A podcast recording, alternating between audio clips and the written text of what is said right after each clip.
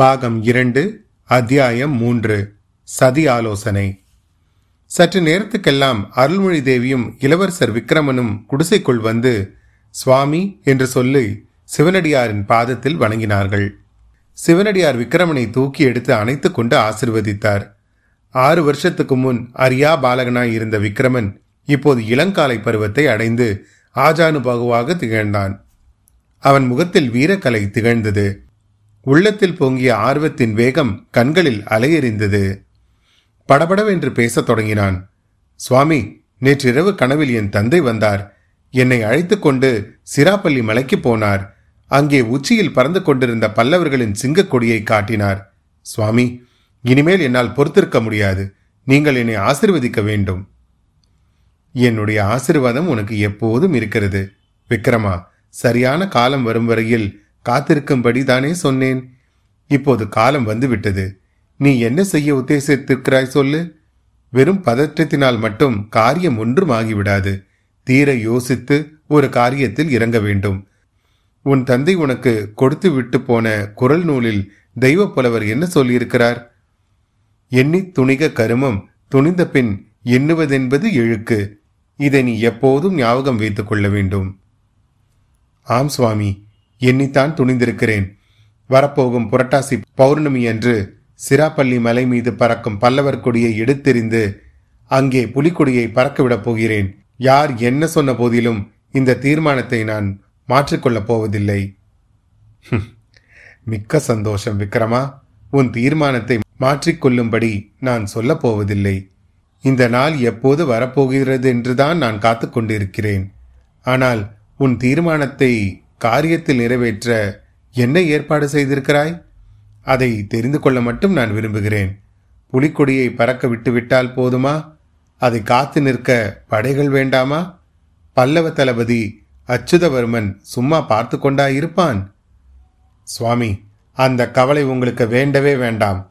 சோழ நாட்டு மக்கள் எல்லோரும் சித்தமாயிருக்கிறார்கள். பொன்னனை கேளுங்கள் சொல்லுவான். புரட்டாசி பௌர்ணமியில் வீரர்கள் பலர் உரியூரிலிருந்து வந்து கூடுவார்கள். புலிக்கொடி உயர்ந்ததும் அவர்கள் என்னுடைய படையில் பகிரங்கமாக சேர்ந்து விடுவார்கள். உறையூரில் உள்ள பல்லவ சைனியத்தை சின்னாபின்னம் செய்து அச்சுதவர்மணியும் சிறைப்பிடித்து விடுவோம். இந்த அபயகரமான முயற்சியில் உனக்கு யார் ஒத்தாசை செய்கிறார்கள்? யார் உனக்காக படை திரட்டுகிறார்கள்? நீயோ வசந்த மாளிகையை விட்டு வெளியே போவது கூட கிடையாதே.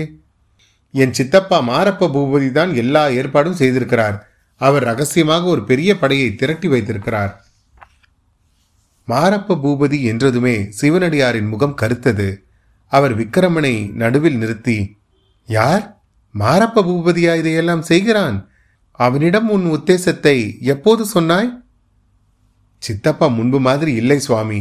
நீங்கள் கவலைப்பட வேண்டாம். அடியோடு புது மனிதர் ஆகிவிட்டார். என் தகப்பனார் விஷயத்தில் நடந்து கொண்டதற்காக மிகவும் பச்சாதாபப்படுகிறார். அதற்கு பரிகாரமாக இப்போது சோழ நாட்டின் விடுதலைக்கு உயிரையும் கொடுக்க சித்தமாயிருக்கிறார். அருள்மொழியை பார்த்த சிவனடியார் தேவி இது நிஜம்தானா? ஆம் சுவாமி. மாரப்ப பூபதி மனம் திருந்தியவராகத்தான் காணப்படுகிறார். ம் மெத்த சந்தோஷம். விக்ரமா உன்னுடைய முயற்சி நிறைவேறட்டும்.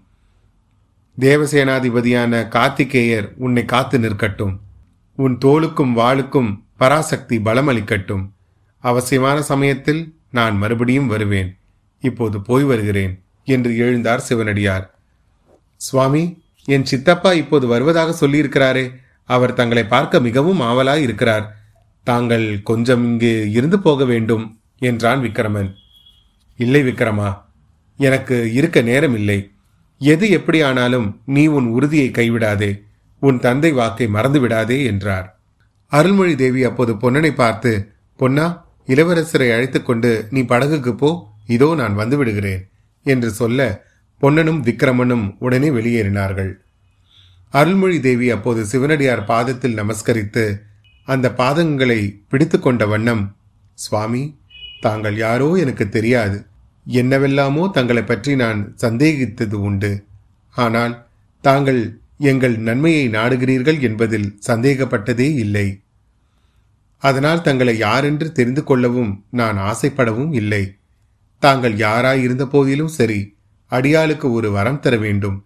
எனக்கு தங்களை தவிர வேறு கதியே கிடையாது. சிவனடியாரின் கண்களில் கண்ணீர் துளிர்த்தது. என்னால் முடிகிற காரியமாய் இருந்தால் கட்டாயம் செய்கிறேன் அம்மா கேள். தாங்கள் மகான். தாங்களால் முடியாத காரியம் ஒன்றுமே இருக்க முடியாது. வேறென்ன நான் கேட்கப் போகிறேன்? என் பிள்ளையின் உயிரை தாங்கள் காப்பாற்றி தர வேண்டும் சுவாமி. இவன் இப்போது செய்ய போகிற காரியம் வெற்றி பெறும் என்ற நம்பிக்கை எனக்கு இல்லை மகா சக்தி வாய்ந்த பல்லவ சக்கரவர்த்தியை எதிர்த்து இளம் பிள்ளையால் என்ன செய்ய முடியும்? எல்லாம் தெரிந்த தாங்களும் இந்த காரியத்தில் இவனை ஏவி விட்டிருக்கிறீர்கள். தங்களுடைய நோக்கம் என்னமோ எனக்கு தெரியாது. ஆனால் எதுவாயிருந்தாலும் அவனுடைய உயிரை காப்பாற்றிக் கொடுக்க வேண்டிய பொறுப்பு உங்களுடையது. என்று ராணி தழுதழுத்த குரலில் கூறினாள். உயிரை காப்பாற்றும் சக்தி வாய்ந்தவர் கடவுள் ஒருவர்தான் அம்மா. ஆனாலும் உனக்கு ஒரு உறுதி தருகிறேன். விக்ரமனுடைய வீர தந்தையின் ஆத்மா அவன் பக்கத்திலிருந்து அவனை காப்பாற்றும். நீ கவலைப்படாதே. எழுந்திரு. அச்சமயம் மேற்கு திசையில் தூரத்தில் குதிரை குளம்படி சத்தம் கேட்கவே சிவனடியார் விரைவாக விடை கொண்டு கிழக்கு திசையை நோக்கி சென்றார். சிவனடியார் சென்று சற்று நேரத்துக்கெல்லாம் மாரப்ப பூபதி குதிரை மீது வந்து இறங்கினான். உடனே விக்ரமா சிவனடியார் வரப்போகிறார் என்று சொன்னாயே வந்து விட்டாரா? இப்போதுதான் போனார் சித்தப்பா. போய் சில வினாடி நேரம் கூட ஆகவில்லை. சற்று முன்னால் வந்திருக்க கூடாதா? என்று விக்ரமன் சொல்லி சிவனடியார் போன திசையை நோக்கினான். அதை பார்த்த மாரப்பன் இந்த சாலை வழியாக தானே போனார்? இதோ அவர் முகத்தை பார்த்துவிட்டு வந்து விடுகிறேன். என்று கூறி மறுபடியும் குதிரை மேலேறி விரைந்து சென்றான். ஆனால் அவன் அந்த நதிக்கரை சாலையோடு வெகு தூரம் குதிரையை விரட்டி கொண்டு போயும் சிவனடியார் தென்படவில்லை.